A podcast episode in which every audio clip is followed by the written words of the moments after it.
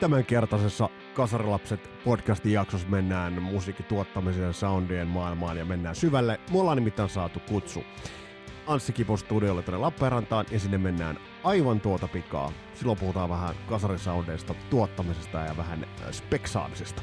Mun nimi on Vesa Wienberg ja tää on Kasarilapset. Tervetuloa matkaan mukaan.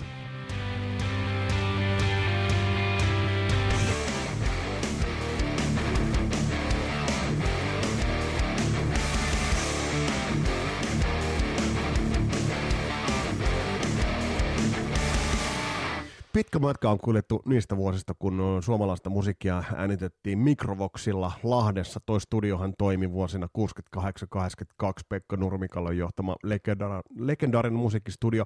Mutta sen jälkeen on totta kai tullut lukuisia lukuisia.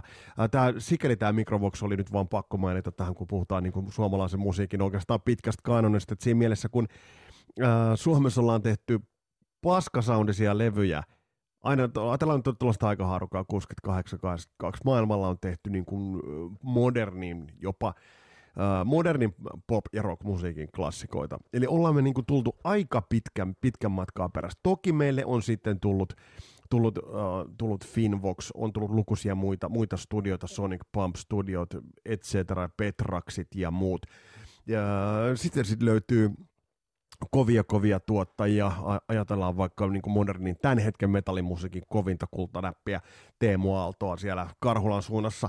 Eli, eli siis valinnanvaraa on studioihin on, on tullut niin kuin toden totta ja tämä on, tää on niin, kuin niin iso juttu, mutta pitää muistaa, että siitä ei ole pitkän aikaa, kun studiokulttuuri ja studioperinne Suomessa oli niin kuin hyvin lapsen kengissä. Tässä jaksossa me mennään aivan tuota pikkaa, mennään Lappeenrantaan Anssi Kipon vieraaksi Astia-studiolle. Ja, ja silloin on, on tarkoitus puhua vähän siitä, että että, että millaiset, millaisesta soundeista Anssin mielestä tuo kasarisoundi ää, on muodostumassa. Mutta se verran pari sanaa tulevasta. Mä en malta, mä en malta olla sanomatta. Mä en säästää jotain tonne ihan podcastin loppuun, mutta en mä malttanut millään. Meillä on tulossa tällä viikolla vielä Sakari Hietala tulee vieraaksi huikeita storia luvassa. Voin, voin, voin nimittäin kertoa. Sakarin kanssa puhutaan, hieman puhutaan ää, siitä, että millaista rundaaminen oli ja millaisia tapahtumia ja sattumuksia tien päällä tapahtui siinä vaiheessa, kun tarot, tarot kahlas menemään tuolla keikkapaikkoja. Ja on tullut lukuisia muitakin, muitakin vieraita. Yhdessä tekisi mieli sanoa, mutta en taida sittenkään malttaa. Te saatte siitä tietää aivan tuota pikaa, mutta hei nyt mennään tänne tämän päivän vieraaseen.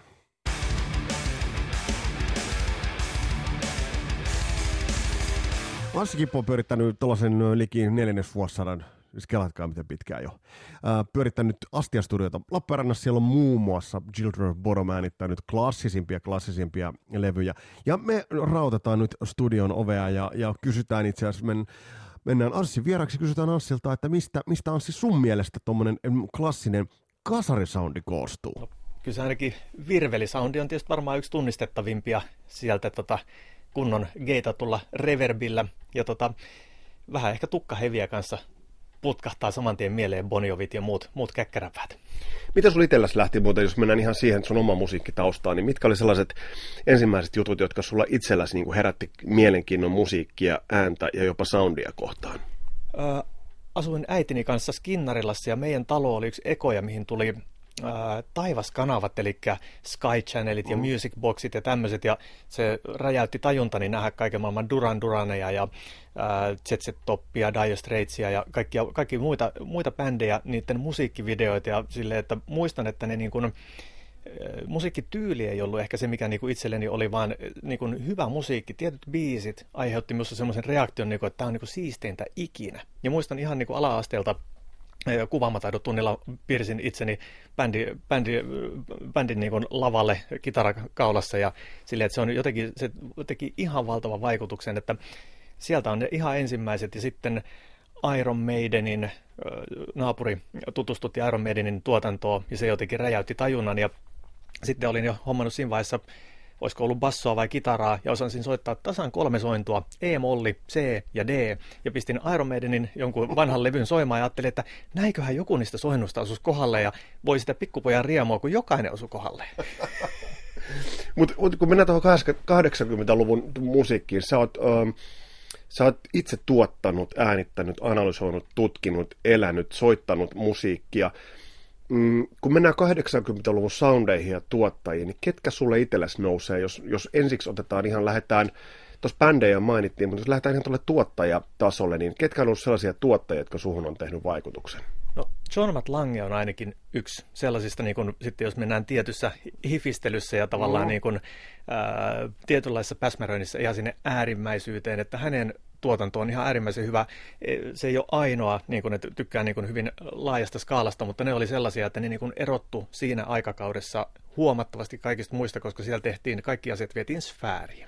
Niin, tuosta Madlangesta, siis on, on kasarilasten yksi virallisista suosikkituottajista. E, ja mä, mä tein siitä jakson ja, ja mä yritin omalla vaja, vajavaisella kyvyllä niin analysoida sitä soundia, mutta mulla tuli Matt Langesta mieleen, tiedetään, että hän on niin kuin äärimmäinen studiopiiskuri ja hifisti. Mikä se kirkkaus ja selkeys on, mikä siinä Matt Langen soundissa on? Mitä sä sen niin kuin analysoit? Hy- hyvin vaikea sanoa. Siis tota, me luulen, että siinä on osittain myös sitä niin kuin, äh, 80-luvun aikakauden systeemiä, eli niin kuin, silloin esimerkiksi niin miksaus on ollut hieman helpompaa, kun äänessä on ollut myös eräänlainen syvyysulottuvuus, mihin pystytään niin kuin instrumentteja laittamaan verrattuna sitten taas niin kuin nykyiseen vähän kaksiulotteisempaan ulosantiin. Että tavallaan silloin, kun löydetään joka instrumentille oma paikka, niin ne vaan niin kuin loksahtaa paikalleen. Eli siihen ei hirveästi tarvitse silloin tehdä. Ja äh, ymmärtääkseni hän on myös panostanut lähtösoundiin. Eli se, että jos se äänität Saint Anger lopputuotteen kuulosta virveliä, niin siitä on hirveän vaikea lähteä leipomaan mm. semmoista niin kuin vimpan päälle tota Metallican mustan albumin virveliä. Eli lähtösoundi pitää olla kondiksessa, ja niin hänestä on niitä, että mitä viikko, viikko väännetty pelkkää virppasoundia. Tuliko jossain vaiheessa studiotyöskentelyssä kustannustehokkuus ja toisaalta niin kuin tavallaan sen digitaalisen äänenmuokkauksen ja tallennuksen vähän semmoinen niin kuin ansa siinä, että, että nopeuden ihannointi tuli, ja unohtuuko siinä vaiheessa nimenomaan esimerkiksi vaikka sen lähtösoundin hiominen? No se on ainakin mahdollistanut sen, että lähtösoundi ei tarvi olla niin hiottu. Ja jos niin kuin samasta aiheesta mietitään Matt Langen, ää, jotain vaikka Def Leppard-tuotantoa, että siellä on aika valtava kertsi taustalaulu, spektaakkeli pyörii siellä taustalla. Meillä on kolme neljä kertosäättöä, niihin kaikkiin pitää laulaa ne kaikki raidat erikseen, versus sitten se, että niin kuin digitaalisesti sen kun vaan copy mennään ja on identtisiä, mutta kun siihen aikaan se piti oikeasti nähdä se vaiva ja tavallaan se, se ei riitä, että se onnistuu kerran, vaan se pitää onnistua niin kuin neljä, neljä kertaa kaikissa kertosäkeissä ja kaikki ne 48 raitaa. Jos vielä pysytään tuossa Mod Langessa, niin mitä sä ajattelet siitä, se on mielenkiintoinen. Toisaalta hän on äänittänyt ACDCin kaltaista, melko yksinkertaista, jossa soittimet ovat hyvin, hyvin omilla paikoillaan. Ja sitten toisaalta vaikka Pyromanian tai Hysterian kaltaiset monikerroksiset kakut. Mä mietin vaan, että mikä tässä on se ristiriita, että toinen, toinen äärimmäisen yksinkertainen, toinen äärimmäisen kompleksinen, ja silti sen Motlangen sieltä tunnistaa. No, t- tässä on niinku yksi sellainen asia, mistä itse dikkaan ihan älyttömästi, että niinku studiotyöläisenä, tuottajana, äänittäjänä, miksaajana ää, pyrin että en tee bändeistä itseni kuulosta, vaan teen niistä sen, kuulosta niin kuin ne bändit on. Matt Langen tunnistaa noista oikein mainiosti, mutta ne ei ole niin kuin kopioitu se sama asia, mikä on Def Leppardilla, niin ei ole ACDCillä, koska ne ei toimi, vaan hän kunnioittaa sitä bändin lähtösoundia ja tekee kunkin bändin sen kuulosena, mutta siellä on ne tietyt elementit, sit, mistä se energia välittyy ja missä siellä on semmoinen niin jotain hänelle tosi tyypillistä sellaista, mitä niin kuin kellään muulla ei ole. Voisiko sanoa jopa, että hän on luonut niille albumeille jollain tavalla semmoisen hengen, mutta niin kuin, ää, ne on erilaisia, mutta niissä on jotain samaa. Mitä muita, muita sellaisia niin kuin tuottajia tai sellaisia soundillisia kohokohtia, jos nyt puhutaan tuottajan lisäksi vähän yksittäislevyistä, tai puhutaan artisteista, niin mitä, mitä sä nostat itse, itselle, niin jos nyt oikein mennään siihen soundin niin kuin ytimeen?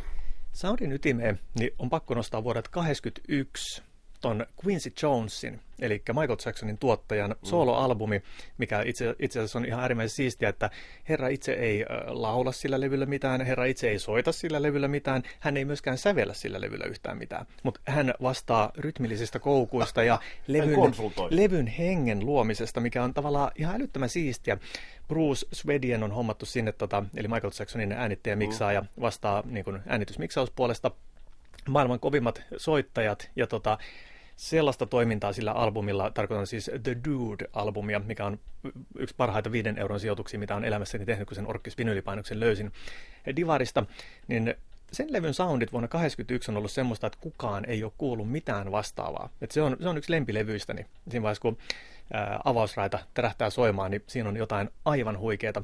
Muita vasta, niin kuin sellaisia niin kuin, mm. vastaavia ei, mutta niin kuin, yhtä säväyttäviä voidaan puhua, niin on Jello yhtye, mm. eli aivan huikeata konemusaa, mm. mistä Sveitsistäkö he on vai Itävallasta. Joo, ja tota, King Diamondin konspirasi, siinäkin tavallaan jos me niin analysoidaan pelkästään mm, soundia, niin se kyllä. nyt ei niin soundillisesti ole, mutta siinä on jotain niin käsittämättömän hienoa, että kun Sleepless Nights pärähtää soimaan, niin kaikki karvat on pystyssä. Toki mieluusti sen nautin aina alkuperäiseltä vinyylilevyltä. Ja tota, pitää myös mainita Steve Vine, Passion and Warfare, joka oli tavallaan niin kuin, myöskin tavallaan viety sinne niin kuin äärimmäisyyteen Mothership-studiollaan mm. itse työstettynä, niin tota, aivan huikeata, huikeata niin kuin mitä sinne on taltioitunut ja kaikki ne niin kuin, se luovuus ja nerous, että kaveri kääntää nauhan toisinpäin ja vetää se vibrakammella prrrr, systeemi, niin silloin se kuulostaa mm. niin kuin aivan käsittämättömän hienoa neroutta kaikin puoli. Ja, ja toi kyseinen levy, niin sehän tuli sellaisen saamaan, muistan kun se ilmestyi. Itse muuta se löytyy uh, Orkis uh, C-kasettiversiona löytyy. Pitäisi vielä dekki hommata, mutta mut siis sellaisia, niin kuin, oliko sellaisia niin soundeja, joihin jo silloin kiinnitet huomiota? Kyllä, ni, niissä oli niin kuin soundillisesti jotain, mutta myöskin niin kuin sitä semmoista tiettyä henkeä. Nykyään käytän ehkä tollasta sanaa, mikä kuulostaa hieman hörhölle, mutta kun tavallaan musiikista välittyy jotain muutakin kuin se kuuloalueen systeemi, ja ne on, mitkä on hirveästi kiehtonut. Toki ö, usein, kun niin ääniasioista keskustellaan, niin on hassua, kun äänimies sanoo, että jos biisi on riittävän hyvä, niin se on ihan sama, mille se soundaa, koska se itse biisi kantaa. Mutta sitten taas niin kun, voidaan myös, niin kun, jos biisi ei ole ihan riittävän hyvä, niin sitä voidaan hyvillä soundeilla höystää ja tehdä siitä semmoinen niin kun, mm. tavallaan ehkä jopa vähän parempi kuin mitä se mm. oikeasti mm. sitten onkaan. Meillä on sellainen ajatus, semmoinen vähän kehitysuskovaisuus, että kehitys kehittyy ja kehitys menee niin kuin sellaisena jatkuvana, tavallaan jatkuvana, että asiat menevät parempaan päin. Mutta jos mä itse mietin, ähm, jos kuunnellaan levyjä eri vuosikymmeneltä, niin tuntuu, että meillä on vähän semmoista heijaavaa liikettä edes takaisin. Että tavallaan me mennään joissain asioissa hyvään suuntaan, sitten tavallaan joissa asioissa ää, äh, tullaan huonompaan suuntaan. Onko tämä myös niin tässä levyjen tuotannossa, äänittämisessä, onko, tämä, onko tässä just siitä kyse? Niin luulen, että tuossa on jotain samaa tai tuohon liittyvää, koska kaikki on aaltoliikettä. Ihan kaikki menee aaltoliikkeenä ja niin kuin musiikkisysteemissä, että mikä on, mikä on trendikästä ja mille asiat kuulostaa, niin yhtenä hetkenä yksi on suosittua, hetken kuluttua se ei ole suosittua, menee vähän aikaa ja sitten taas, taas tulee, että onhan niin kuin 80-luvun muoti on jo tullut ja mennyt ja tullut ja mennyt ja kaikki, kaikki asia niin kuin pyörii koko ajan. Eli niin kuin, luultavasti niin kuin musiikissa on myös havaittavissa tällaista tällaista niin kuin soundien ja kaiken suhteen. Kun tiedetään, että siellä on kuitenkin, jos nyt ajatellaan vaikka, otetaan vaikka Back in Black-levy, kukaan ei pysty kiistämään, että se on niin kuin soundillisesti se on niin kuin napakymppi. Miksi siinä ei tehdä enää? Miksi, miksi, miksi joku bändi ei tule nyt ja tee saman soundista levyä? Tämä on idioottimainen kysymys, mutta mä haluan silti sen kysyä. Tuo on, tuo on loistava kysymys. Ja sitä minun mielestä niin kuin jokaisen, että siekin, kuka siellä nyt kuuntelet ja sulla on bändi, niin sinun kannattaisi miettiä, että niin kuin mistä se johtuu, että ennen tehtiin klassikkolevyjä. Ja nykyään sitten yritetään äkkiä dusata jotain kasaan, että päästään vaikka tekemään keikkaa. Eli tavallaan, äh, onko musiikista tullut tusina kulutustavaraa, onko niin tämmöinen pikaruoka, kulttuuri iskenyt musiikki? Minun mielestä on. Et hirveän harva bändi on semmoinen, mikä sykähdyttää. Host on oiva esimerkki, niin kuin, äh, maailmanlaajuisesti iso, merkittävä tekijä. Ei Michael Jacksonin mittakaavaa, mutta kuitenkin silleen, että erottuu edukseen. Hän, heillähän on mahtava 70-luvun pastissit siellä, mm. että on Blue Oyster Cultia ja niin tota, mm. monia, monia muita bändejä, mitä siinä on niin kuin lainattu. Mm. Samalla tavalla edellinen suuri on Lady Gaga mielestäni, että ne on niin kuin sellaiset viime, viimeisen vuosikymmenen aikana äh, olleet niin kuin isot merkittävät asiat. Ja he ovat tehneet vähän niin kuin klassikkoalbumityyppistä, ainakin niiden se lähestymistapa mm. on ollut se, että, niin kuin, että hei, että et, niin kuin Green Day American Idiot on hyvä esimerkki. Bändi muistaakseni äh, sävelti 30, ne sävelti 50 biisiä tai jotain, ne äänitti 36 biisiä, tai rupesi niin kuin, työstämään niitä, ja sitten kapeni siihen, onko siinä nyt 14 biisiä siinä albumilla. Ja pointtihan siinä on siis se, että nykyään bändi julkaisee levy, missä on kahdeksan biisiä, ne säveltää kahdeksan biisiä, äänittää kahdeksan biisiä, ja ne on siinä. Tavallaan kun entisaikaan ehkä tehtiin vähän eri tavalla. Uh, mainitsit Lady Gagan sinällä ihan mielenkiintoinen poiminta. Green Day mainitsit tuohon. Uh, miten kotimaisella saralla? Sä oot tehnyt äh, kuitenkin muun muassa Children Bottomia, oot tehnyt, niin, niin missä vaiheessa, miten sä muistelet 80-lukua ja sellaista kotimaista äänimaisemaa? Koska mä muistan sen, että meillä oli semmoinen äh, vähän puheenparsi, että aika hyvä kotimaiseksi, aika hyvä suomalaiseksi. Ja niitä vähän siihen aikaan dissattiin. Nyt kun mä oon muutamiin kotimaisiin levyihin palannut, mä oon havahtunut siihen, että Piru, siellähän on kuitenkin onnistuttu tekemään hyväsoundisia levyjä. Mitä sä mietit tällaista kotimaisesta suomalaista äänitystuotannosta? No 80-luku ei ehkä vielä ollut sitä, tai itse en ainakaan koe, että se olisi ollut Suomessa semmoinen, että, niinku, että nyt on homma hallussa, että siellä on, mm. on onnistumisia yksittäisiä, okay. mutta 90-luvulla sitten niinku tuntuu, että kotimainen ää, niinku äänitys, miksaus, masterointiasia niinku pääsi oikeasti niinku loistamaan. Ja tota, 80-luvulla on paljon, paljon hyvää, on hirveästi hyviä le- le- levy, missä on hyvää musaa, mutta sitten ehkä soundi ei tee oikeutta mm. sille levylle, mutta se ei myöskään voi huonontaa, kun sen biisi, ne biisit on niin hyviä. Mutta tota, 80-luku ei ihan vielä ehkä, ehkä ollut siellä maailmanluokan tasolla. Mun mielestä 90-luvulla ollaan päästy huikeisiin, huikeisiin sfääreihin. Niin sä aloit itse tekemään myös 90-luvulla. Mutta mitä oli sellaisia 90-luvulla sellaisia kotimaisia niin kuin merkkipaaluja, mitä sä silloin itse niin kuin pistit korvalle, että oho, että nyt, nyt aletaan niin kuin soundillisesti olla aika, aika lailla niin kuin ytimessä ja hyvän kuuluisessa musiikissa ja tuotannossa? Stone yhtyeen No Anestesia räjäytti tajuntani ja silloin yläasteikäisenä kuuntelin vuorosin huoneen seinät Stonenkin julisteella ja kuuntelin sitä tyyliin niin kuin päivittäin kokonaan läpi minimissään yhden kerran ja tätä kesti siis vuosia, joka ikinen päivä. Eli se on levy, minkä osaan niin kuin käytännössä nuottinuotilta ulkoa ja se teki ihan valtavan vaikutuksen. Karmilla Mikon huikea, mm. huikea duuni, mutta se, että niin kuin bändi oli määrätietoinen, ne ties, ties tasot, niillä oli oma soundi. Ne niin kuin, äh, halus kuulostaa hyvälle ja äh, niin kuin, siinä on kaikki asiat loksahtanut niin täydellisesti paikalle, että se on tänäkin päivänä kestää kuuntelua kyllä huikeasti. Mulla oli Janne Joutsenniemi vieraana ja tuosta kysyin, ja mä muistan, että hän kertoi, että Mikko Karmila silloin niin kuin tavallaan seurasi bändiä. Oliko niin, että oli live-miksaa ja, ja tavallaan, että hän kasvoivat tavallaan vähän niin kuin orgaaniseksi tiimiksi. Pitäisikö tätä niin kuin jollain tavalla tällaisia tuottaja-bändi niin tiimejä, onko ne niin kuin vähän vähentynyt? Kun miettii 80-lukua, että siellä on aika paljon Def Leppard teki Matt Langen kanssa niin kauan, kun, kunnes hän suostui tekemään heidän kanssaan, tai ajatellaan jotain Bob Rockia tai, tai Tom Wermania ajatellaan, millaista musaa hän on tehnyt, niin onko tällaiset niin kuin, tavallaan yhteistyöakselit harventuneet? Tuo varmaan kyllä ja ei, kun sitten taas niin nykyään live-miksaajatkin on siirtynyt sitten taas niin studiotyöhön. Oh, okay, okay. Että, että joltain osin se niin on edelleen olemassa, mutta minä luulen, että ihan tuossa sfäärissä ei, että Mikko Karmilahan käy kuitenkin silloin, kun Stonella on ollut keikkoja, niin hän on ymmärtääkseni ollut niitä miksailemassa. Mm, ja ni, niiltä osin, ja itsellänikin on semmoinen Children of Bodom tausta, että kolme albumia, yli 20 sessiota heidän kanssa tehtiin, ja neljä vuotta kersin ympäri maailmaa heidän kaikki keikat miksaamassa. 2002 tuli kilometrit mm. täyteen, ja sitten totesi, että mie jää mieluummin kyllä studion tota, tarkkaan tuolille, kun lähden tuonne aamuyöstä taas raahautumaan lentokentälle. Mitä se muuten jätti sulle, noin vuodet, äh, jätti sulle niin kuin tavallaan, mitä se antoi sulle tähän studiotyöskentelyyn, se, että sä tosiaan niin kuin Bonometten kanssa painoit, painoit niin kuin pakoputket punaisena pitkin maailmaa? Ihan valtavasti. Et ensinnäkin se, että Öö, en, en, siihen aikaan en osannut virittää rumpuja, mutta eipä osannut Jaska Raatikainenkaan. Ja me yhdessä opeteltiin. Ja me testaltiin kaikki vaihtoehtoja ja huomattiin, että hetkinen, tämähän on tosi hyvä, hyvä tota, että tälleen ne pitää tehdä. Sitten kun tänne rupesi tulee Kai Hahtoa ja kaiken maailman mm. Janne Parviasti ja muita, muita huippurumpaleita, niin mikä toinen kaikki viritti rummut samalla tavalla. Miten me oltiin Jaskan kanssa tavallaan niin kuin logiikan kautta löydetty, että tälleen ne pitää tehdä. Ja sama niin kuin kalvovalinnat ja kaikki tollaiset, että ne niin kuin, me löydettiin ne samat asiat, mitkä muutkin oli löytänyt, mikä oli hälyttömän siistiä. Se, että keikkailtiin paljon, niin siinä oppi niin kuin soundista esimerkiksi sellaisia asioita, että me paljon juteltiin, että soittaminen lähtee käsistä, ja kirjaimellisesti siis lähtee käsistä. Mm. Aleksi Laihon on kuullut soittavan kymmenillä kitaroilla, ehkä niin kuin toista sataa eri vahvistinta, ellei enemmänkin. Ja tota, hän kuulostaa aina Aleksi Laiholle. Ihan sama mikä kitara, ihan sama mm. mikä vahvistin, joten se opetti minulle sen, että ää, ei sillä kitaralla ole mitään merkitystä, ei niillä mikeellä ole mitään merkitystä, ei sillä plektralla ole mitään merkitystä. Se kannattaa soittaa semmoiselle instrumentille, mikä tuntuu hyvälle. Ja tavallaan siihen, että saa Aleksi Laihon soundia, että ostat semmoisen kitaran niin kuin hänellä on, tai siihen, että saa niin kuin John Matlangen virvelisoundia, että siihen hommaat sen samanlaisen virvelin, vaan siinä on niin monta tekijää, mitkä siihen soundiin vaikuttaa. Niin tuollaisia niin tosi tärkeitä oppeja. Se, että millä se bändi kuulostaa tuossa tilassa seuraavana päivänä oli seuraavassa keikkapaikassa, se kuulosti ihan erilaiselle. Jo pelkästään lavalta ilman, että oli mitään mikitystä ja tavallaan siinä niin oppi, miten ääni käyttäytyy, miten akustiikka toimii. Monta, tosi monia semmoisia niin kulla-arvoisia juttuja.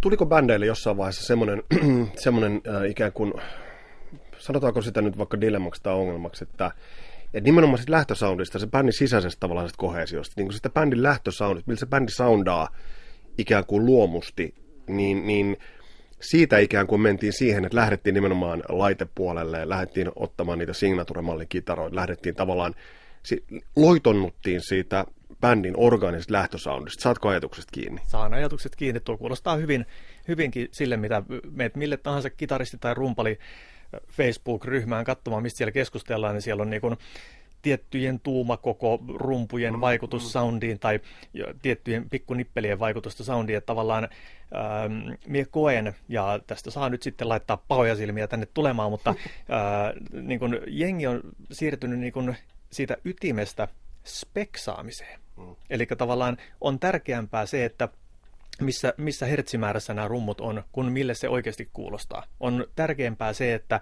niin kun tähän vaihdetaan nyt nämä custom mikit kuin se, että millä se kitara oikeasti kuulostaa. Ja asiat, asioissa on vähän vieraannuttu, ja minun täytyy vielä mainita semmoista erikoisesta ihmistyypistä, mikä on vallannut musiikkimaailmaa. Ää, puhutaan paljon, koko ajan kehitetään ja sitten siinä saattaa mennä se kymmenen vuotta, että se yksikin biisi saadaan vihdoin valmiiksi. Eli on tullut semmoinen ihmistyyppi, joka ei edes halua saada mitään valmiiksi, he haluavat vain speksata. Hei, tuossa puhuttiin jo vähän tuosta niin virvelisoundista, eli snare, snaresta, ja, ja, ja totta kai isoja isäntiä on ollut monella kasarilevyllä niin rumpaleena. Jos tulee tähän kitaraosastoon, mainittiin nyt, se mainitsit Aleksi Laihon ja, ja kaikkihan tunnetaan ja, ja, ja mielenkiinnolla seurataan, mitä, mitä, millaista uutta musaa tulee. Jos mennään tuohon kasarin kitarasoundiin, siellä oli isoja kitaristeja, isoja kitarasoundeja. Uh, millaisia ajatuksia sinussa herättää, niin kun ajatellaan, että ajatellaan tuosta kasari hard rockia, niin, niin esimerkiksi kitaroiden soundit, mitä sä kuulet klassisilta levyiltä, millaisia ajatuksia sinussa herättää? No, tota, siellähän nyt ei vissiin hirveästi ole ainakaan tungettu 20 raitaa kitaraa, eikä ole käytetty kahdeksankielisiä kitaroita jossain niin kuin mm. hillittömässä alavireessä. Eli siellä on menty hirveän simppelillä setupilla.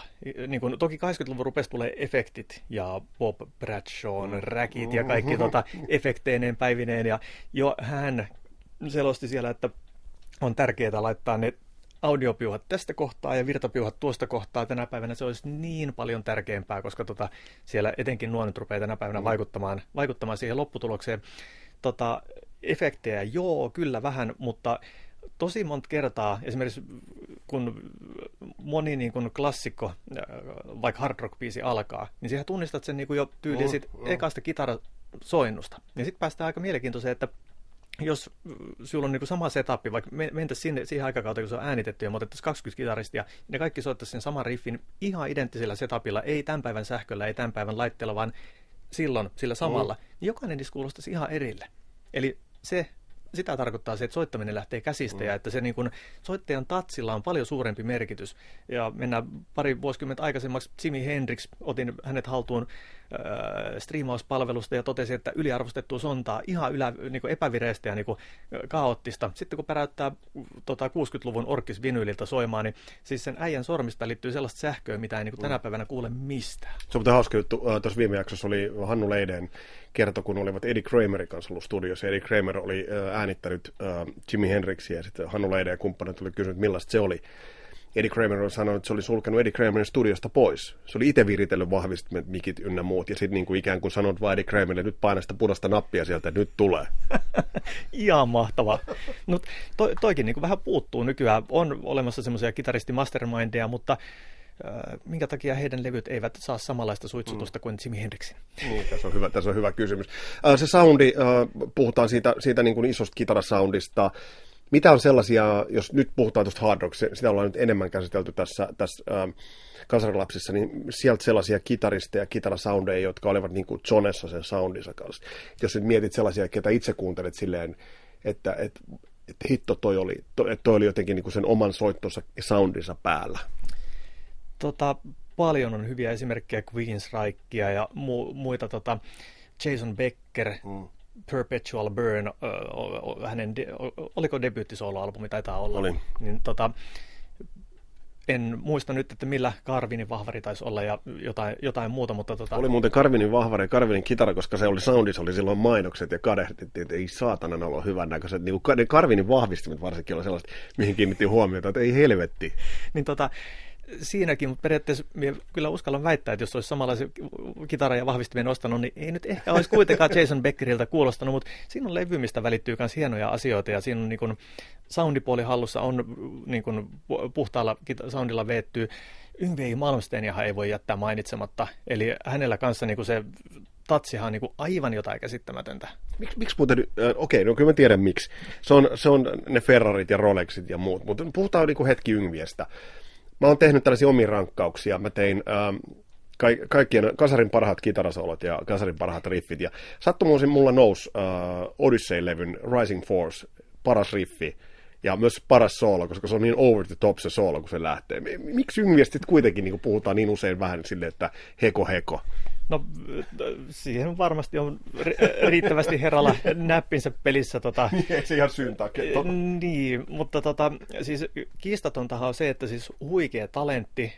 Tuossa muutama bändi, mitä täällä on käynyt, esimerkiksi keväällä olivat, niin sitten katsoimme Live in Leningrad keikan VHS-nauhalta analogisignaalitien äänillä, niin bändin jäsenet katsoivat monttua oikeastaan alusta loppuun. Toki siellä on niin overdupattuja kitaraosioita jonkin verran, että kaveri heittää kitaraa ja tilutus Kitara kuuluu. Se on vähän, se on vähän, vähän hassua, mutta tota, pointtina siis se, että siellä on paljon myös sitä live-matskua. Mm. Ja se, mitä se äijä teki jo silloin, että niin kun, ei, ei, ei se, että se pistää niin kun, laulaa korkealta ja kovaa hirveällä vibralla ja on mustat stretchit jalassa kurkipotkulla, seisoo yhdellä jalalla ja potkii pelkästään plektoroja ja samaan aikaan pystyy tiluttamaan ja silleen, että se niin kun, ei ole overdupattu, vaan se oikeasti tekee sen. Ja se on jotenkin niin kun, äh, sellaista ei vaan niin ole. Ja se, tossahan niin kun, Tuosta päästään mielestä myös siihen ytimeen, niin kuin entisajan kitaristilla, niin Hendrixillä, niin vaikka tota, äh, Malmsteenilla, niin ei ne mieti, kun ne on siellä lavalla soittamassa, että hmm, siirtäisinkö seuraavaksi räpyläni nyt mm. tuohon laatikkoon vai tuohon laatikkoon, mm. vaan ne vaan vetää.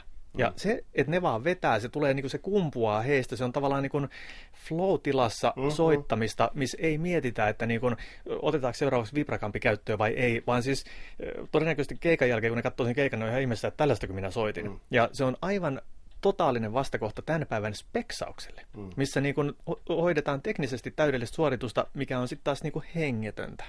Miten paljon haittaa teki? No, siis ainahan on kuunneltu levyltä ja matkittu ja duplikoitu, mitä levyllä soitetaan.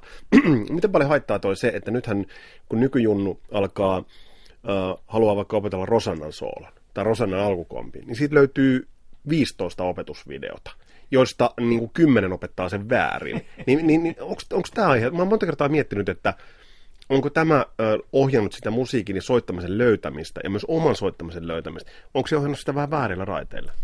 Erittäin paljon mahdollista, koska siihen aikaan, kun 80-luvulla vaikka itse rupesi opettelemaan juttuja, niin meillä oli Guitar World ja mm, Guitar Player mm. Magazine, mistä voitiin niinku katsoa taplatuuria vähän sinne päin. Joo. Ja ei sielläkään nyt niitä kaikkia biisejä ollut, että se oli niinku enemmän tyyliä kitarakouraa ja kuuntelet ja opettelet mm. ja se menee joko oikein tai ei mene oikein. Mä muistan, että mietin Jason Beckerin Perpetual Burn-kappaleesta taplatuurit yläasteella silleen, että mä kirjoitin ne kaikki itse ja kasetilta kuuntelin ja vasen kitara soittaa näin ja oikea kitara soittaa näin, keskikitara soittaa näin. Näytin ne Aleksi Laiholle, mikä oli ihan liekeessä, koska yllättäen kyseinen albumi oli hänenkin lemparinsa ja hän oli myös niin kuin, kuuntelemalla ottanut sen haltuun, mutta sitten niin se, että joku antoi hänelle tablat ja sille, että niin kuin, oikeasti että tälleen se menee, niin se oli niin kuin, aivan liekeissä ja tavallaan siinä, kun se kehittää korvaa. Se, että jos sulle annetaan mm. kaikki valmiiksi pureskeltuna ja syötynä, niin ei mennä politiikkaan, mutta sieltähän sen niin kuin näkee, että mitä, mm. mihin se johtaa, niin tavallaan harmillista, että musiikissa myös niin kuin, asioita voitaisiin ottaa itse haltuun ja voitaisiin olla luovia ja tavallaan käyttää vaikka sitä ihan omaa päänuppiakin. Me ollaan vähän otettu erilaisia juttuja, että sä oot ottanut Perpetual Burnin äh, tabulatuurit kirjoittanut itse. Mä ryysäsin kauppaan suuliskas, kun Guitar Player tuli myyntiin, ja siinä oli äh, The Cultin, Bob Rockin loistava tuotanto. The Cultin, Firewomanin, äh, Soulon, Billy Duffin semmoinen semmoinen jännä drilli, mitä se vetää, sen työllä tuska lopetteli. Totta kai kopsasin sen omaa biisiin, niin kuin vähän eri, eri leveliä. Ihan mahtavaa. To, to, tostahan tässä on kaikessa kyse, että ja hienoja juttuja blokataan, mutta niin kuin, äh, kyllä niin vaikutteita pitää olla ja vaikutteet pitää ottaa, mutta en tiedä, toi on ihan parasta. Pääsäänkö me sellaiseen, olihan siinä kyse myös 70-luvun, ajatellaan 50-luku, 60-luku, 70-luku, 80-luku, myös kehityksen aika olihan se myös tiettyä viattomuuden ja kehityksen aikaa, että vaikka mä tuossa äsken vähän niin kuin vedin mattoalta siltä kehitysuskovaisulta, mutta kyllähän kehitys on kehittynyt. Mm, päästäänkö me takaisin ähm, toisenlaiseen tapaan lähestyä niin kuin musiikkia, musiikin tekemistä ja musiikin äänittämistä. Aivan varmasti, koska kaikki on aaltoliikettä. Ja tekniikassa ja niin kuin tavallaan kehityksessä ei ole mielestäni yhtään mm. mitään vikaa. Jos mennään juurikin vaikka 6-70-luvun musiikkiin, niin mikään ei ollut kokeilevampaa kuin se, että jos me nyt laitetaan Beatlesin Abbey Road soi, soimaan, niin tavallaan no onhan tämä jo tehty, on on, mutta kun se on tehty sen jälkeen, se mm. oli se eka, missä niinku eka kerran tehtiin, mm. silleen, että äh, vanhemmat sanoivat, että eihän tuolle laulamista, se on rääkymistä. Se on ollut siis oman aikansa black metallia, kun Paul McCartney on mm. rääkynyt mm. keuhkot, niinku, kitarisat punaisena ja silleen, että kukaan ei ole koskaan aikaisemmin kuullut mitään vastaavaa. Mm. Äh, se, että niin kun moni bändi uusiutui koko ajan, Tää, nyt päästäänkin sitten mielenkiintoisille urille, koska tuota, se, että jos kuunnellaan vaikka vinylipappojen lemparibändi Pink Floydia, mistä en aiemmin tajunnut hölkkäsen mm. pölästä, kunnes rupesin ottamaan sitä haltuun alkuperäispainoksilta, niin tota, nehän niinku uusiutui joka albumilla. Mm. Ja sitten ne astu tuntemattomille, tuntemattomille mm. vesille, ne teki semmoisia juttuja, niin kun, ne teki kaikkea muuta kuin pelas varman päälle. Miten tänä päivänä? Mm ei me voida tehdä hei tolle, että kun meidän fanit, fanit ei oikein tykkää. No meidän manageri sanoi, että meidän täytyisi niin kuin, että mennään sillä niin kuin turvallisella kakkoslevyn teemalla. Mm. Silleen niin kuin, että Mm, niin, no sitten jos taas niin kun ei uskalleta lähteä tekemään mitään uutta ja tällaista, niin silleen, että kun pelätään, että fanit mm. vaikka niin hylkää, ei entisajan suuret bändit pelännyt, että fanit hylkää, ne meni rohkeasti just sille, sellaisia biisejä teki, mitä tavallaan mm. halusi tehdä, ja ne teki niin kuin todella rohkeita ratkaisuja. Moni bändi äh, niin kuin huippubändeistä, niin ei ne toistanut sitä samaa kaavaa. Ja siinä vaiheessa, kun ne rupesi toistamaan sitä samaa kaavaa, niin sittenhän sen huomaa, että ei ne ole enää niitä klassikkoalbumeita. Anssi Kippo tähän loppuun. Me on puhuttu nyt rumpaleista, kitaristeista. Sä äänittänyt myös isonipun vokalisteja. Ja nyt, jos nyt taas mennään sinne 70-80-luvulle, niin vokalistien niin kuin tavallaan se, miten vokalisti mieltää itsensä, on sen oman tekemisensä päällä, ja miltä se soundaa ulos, niin ketä sulla tulee mieleen sellaisia, niin kuin, voidaan mennä 70-luvun puolellekin kyllä, että ei nyt olla vuosilukupuritaaneja, mutta ketä vokalisteja sulla tulee mieleen, että kenen soundin sä kuuntelet sillä tavalla, että toi tiesi, mitä se tekee? Erittäin hyvä kysymys. Tota, tuossa siis päästään siihen, että tarkoittaako sitä, mitä sanoo, vaiko ei. Mm. Ja jatkosysteeminä, että välittyykö se siitä kuulijalle mm. asti. Ja niiltä vanhoilta levyiltä ainakin, niin No sitten täytyy kyllä mainita Beatles ehdottomasti, koska niissä on jotain sellaista, että karvat nousee pystyyn. Oliko, oliko pakko keskeyttää sen verran? Tämä on, tämä on itse asiassa lemppari aika, koska Beatles oli eka bändi, johon niin kuin itse hurahti tuollaisena noin kahdeksanvuotiaana, kymmenvuotiaana. Oliko Beatlesissa itse asiassa, onko ne ajatellaan niin kuin varsinkin uh, John Lennon ja Paul McCartney, kaikkihan puhuvat stemmoista, mutta jos ajatellaan heidän ihan niin kuin yksilöllisesti heitä laulajina, onko jopa aliarvostettuja niin kuin rock-laulajina? Ehdottomasti tänä päivänä, ja faktahan on valitettavasti se, että kun ne otetaan striimauspalvelusta haltuun, niin ne on epävireistä mm. ja ei hirveän hyvän kuulosta, mutta kun se täräytetään analogisen signaalitien mm. kautta, niin tavallaan vire onkin kohdallaan, mm. mikä on tosi mielenkiintoinen aihe, mutta siitä pitää ehkä keskustella joku toinen kerta. Tehdään kakkosjakso siitä. Kyllä. Niin tota, ehdottomasti on aliarvostettu ja, ja sen, niiden hyvyys löytyy vasta sieltä niin analogisignaalitien vinylilevyltä esimerkiksi. Entä tuleeko mitään muita? Tässä on paljon pyörit, itsellä pyöritellyt laulajia, on ollut on D, Ronnie James Dio, David Coverdale ja Geoff Tate, uh, muun muassa Bruce Dickinson. Että onhan siellä niin kuin iso, iso legio hienoja laulajia ollut. Kyllä, täysin samat nimet toimii, toimii tänne näin. Ja tota, David Lee Rothia ei voi, ei voi myöskään tota sivuuttaa. Että se on myös aliarvostettu. Todellakin. Ja tämän päivän YouTube-videoista kuunneltuna, niin siellä on käynyt se sama niin kuin vaikka Beatlesille, mm. niin kuin, että se ei enää niin kuin hirveästi sykähdytä, mutta ainakin 80-luvulla niin itseäni sykähdytti suunnattomasti. Ja siinäkin oli, muistan jo Soundissa, kun se oli se kuningasleijonan ärjäisy vai mikä häntä karjaisu, niin tota, tai näin, niin tota, oliko jopa Twisted Sisterin, tota, taitaa olla kyllä itse asiassa Twisted Sisterin siinä, niin tavallaan sellainen hapitus vähän puuttuu minun mielestä nykyään. Että onko se siitä, että ei uskalleta, vai onko se sitä, että se ei enää välity? Sitä voi jäädä pohtimaan. Se on pakko sanoa muuten David Lee Rothista. Sä oot puhunut äänen ja äänenmuodostuksen ja vokalistin ilmeikkyydestä. Siinähän on ilmeikäs laulaja. Siinähän on laulaja, että, että häntähän ei voi analysoida ainoastaan kuuntelemalla hänen äänenmuodostustaan, vaan siinähän pitää nähdä ja tajuta, että millainen se persona on ollut niin kuin sen bändin keulilla. Kyllä. Ja laulusolisti on minun mielestä parhaimmillaan silloin, kun hän ei laula nuotteja, vaan mielestäni koko niin kuin tämän 26 vuotta on Astia-studiota pyörittänyt. Ja minun mielestä hienoin hetki tänäkin päivänä musiikissa, kun musiikkia äänitetään, on se hetki, kun nuotit muuttuu musiikiksi se, että niin kuin Emoli CD ei ole enää Emoli CD, vaan se on karvat pystyy nostattava mm. kokemus. Se, että lauleja voi laulaa yhtä ainoata nuottia. Se melodia ei ole mitään muuta kuin yksi nuotti, mutta kun hän tarkoittaa, mitä sanoo, se nuotti muuttuu musiikiksi ja siihen tulee joku sellainen asia ympärille, mikä niin kuin sykähdyttää ja sitten tulee elämää suurempaa. Anssi Kippo, mä kiitän kasarilasten kuulijoiden puolesta, että päästiin tänne. Musta tuntuu, että sä oot löytänyt jollain tavalla, vaikka sä oot pitkään tehnyt, sä oot 26 vuotta, musta tuntuu, että sä oot jollain tavalla löytänyt kipinän musiikkiin kirkkaampi kuin aikaisemmin. Ehdottomasti. Tämä on parasta ikinä. Näin totesi Anssi Kippo ja on, on todella, todella helppo samastua noihin, noihin sanoihin. Siinä on miehellä kyllä rakkautta musiikkiin äärimmäisen paljon. Tässä oli tämänkertainen Kasarilapset podcastin jakso, ja on tulossa jakso siis tosiaan, jossa vieraana Sakari Hietala, A Brother in Metal Part 2. Mun nimi on Vesa Viimpari, tää oli Kasarilapset, mukavaa tulit kuulolla, palataan astialle, moro!